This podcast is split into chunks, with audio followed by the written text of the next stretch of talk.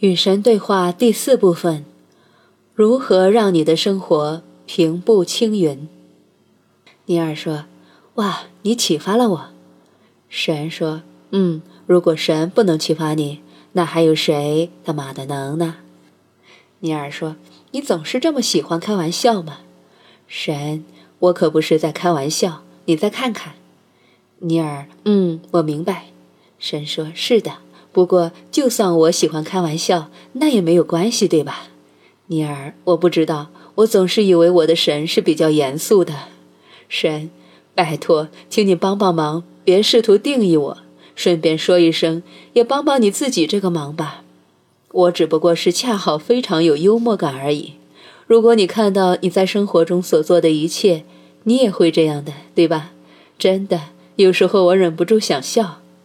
不过也没关系了，原因你明白的。我知道你的生活到最后终究会好起来，尼尔。你这么说是什么意思呢？神，我的意思是你不可能输掉人生的赌局，你不可能走错方向，那不在计划之内，你无从避免抵达你要去的地方，你无从避开你的终点。如果神是你的标靶，那么你很幸运，因为神是如此之大。你不可能错失，尼尔。当然，那是很大的担忧。这个很大的担忧是我们莫名其妙的迷失了，永远见不到你，永远不能与你在一起。神，你是说上天堂吗？尼尔，是啊，我们都害怕下地狱。神，原来你们从一开始让自己处在地狱里，就是为了避免下地狱。哼，这个策略挺有趣的嘛。尼尔，你又来了，又开玩笑了。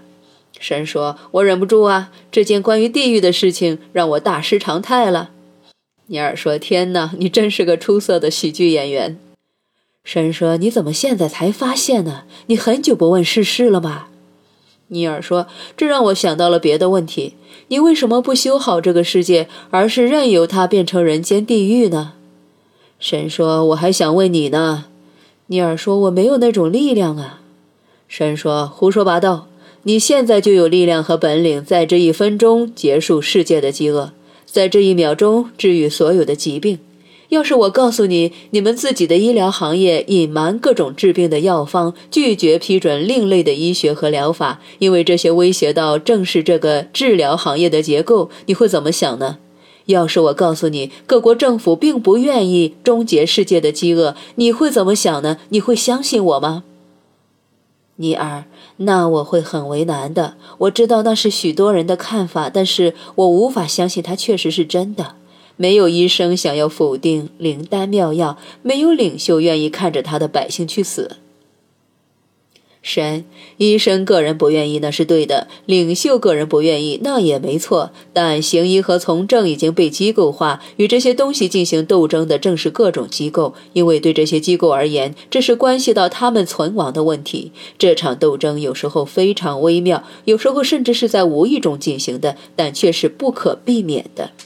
这样说吧，我来给你举个非常简单和明显的例子：西方的医生否定东方的医生的行医资质，是因为接受他们等于承认某些另类的医疗模式也完全能够治病救人，而这将会拆毁西方的医学机构赖以支撑其自身的支柱。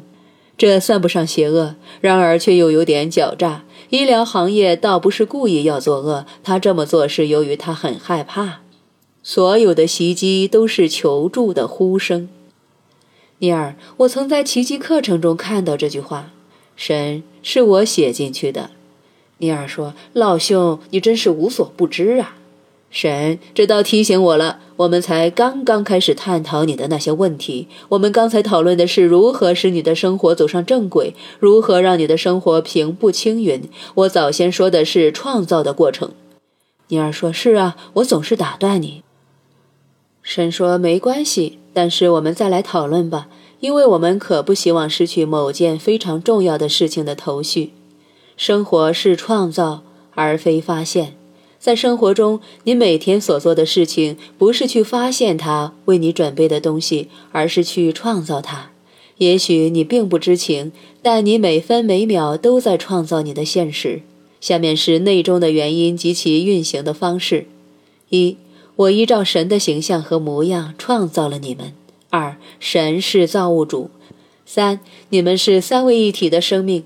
你们可以随便称呼生命的这三种要素：圣父、圣子和圣灵，精神、肉体和灵魂，超意识、意识和潜意识。四、创造的过程源自你们身体的这三个部分。换言之，你们的创造可以分为三个层面。用来创造的工具是思维、话语和行动。五、所有创造始于思维，源自胜负。所有创造的第二阶段是话语。你们求我就给，你们说我就办。所有创造在行动中完成，话语变成实物与我们同住。六，你思考过却未曾言说的，在一个层面上创造；你思考过且已言说的，在另一个层面上创造；你思考过以言说且去做的，将在你的现实中展现。七。思考、言说和做某件你并不真正相信的事是不可能的，因此创造的过程必定包括相信或者认识，这是绝对的信仰。这不仅仅是希望，这是确凿无疑的认识。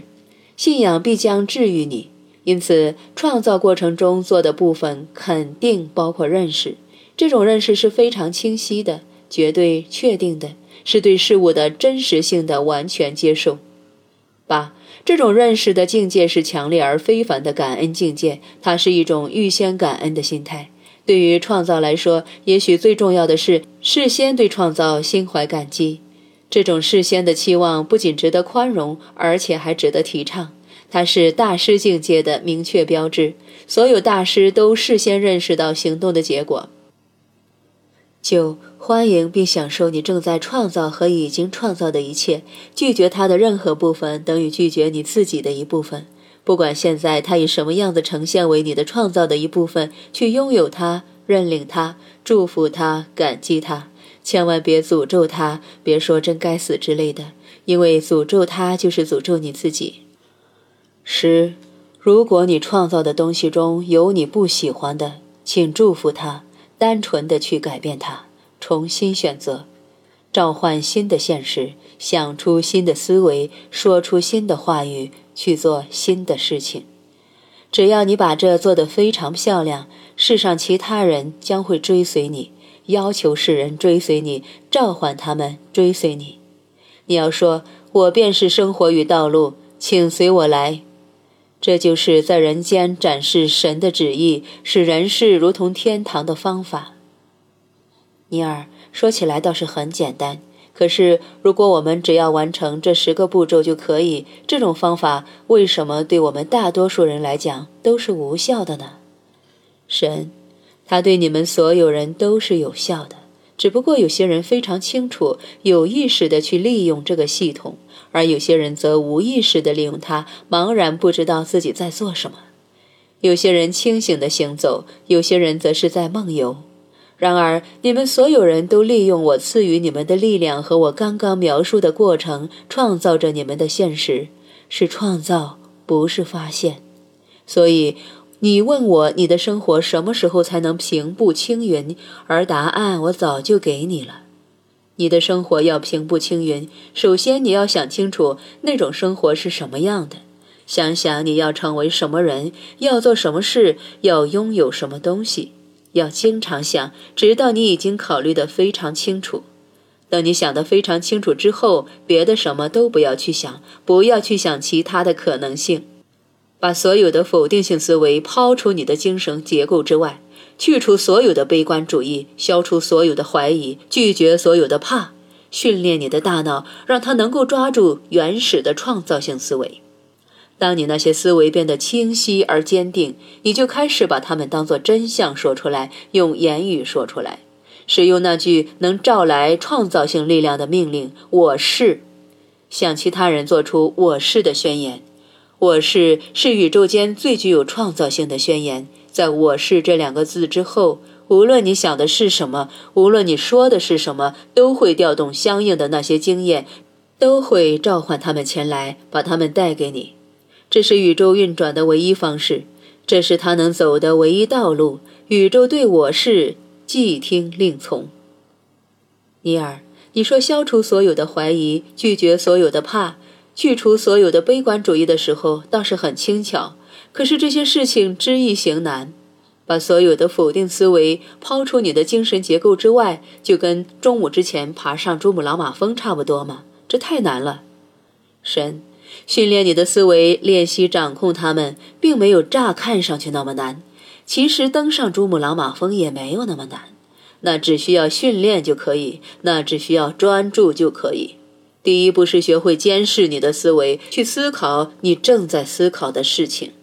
当发现脑海里出现了否定思维，也就是那些否定你关于某件事物的最高观念的思维时，你就换种思维。我希望你能做到，真的。如果你认为你情绪低落、诸事不顺、万念俱灰，你就换种思维；如果你认为世界是个糟糕的地方，充满了负面的事件，你就换种思维。如果你认为你的生活变得越来越糟糕，而且似乎再也没有办法恢复原状，你就换种思维。你可以训练你自己这么做，看看你训练你自己不这么做，训练得多好。尼尔说：“谢谢你，从来没有人如此清楚地把这个过程展现给我。要是做起来就像说起来这么容易就好了。但现在，我想我至少清楚地理解这个过程了。”神说：“很好，如果你需要复习，我们可以用几辈子的时间。”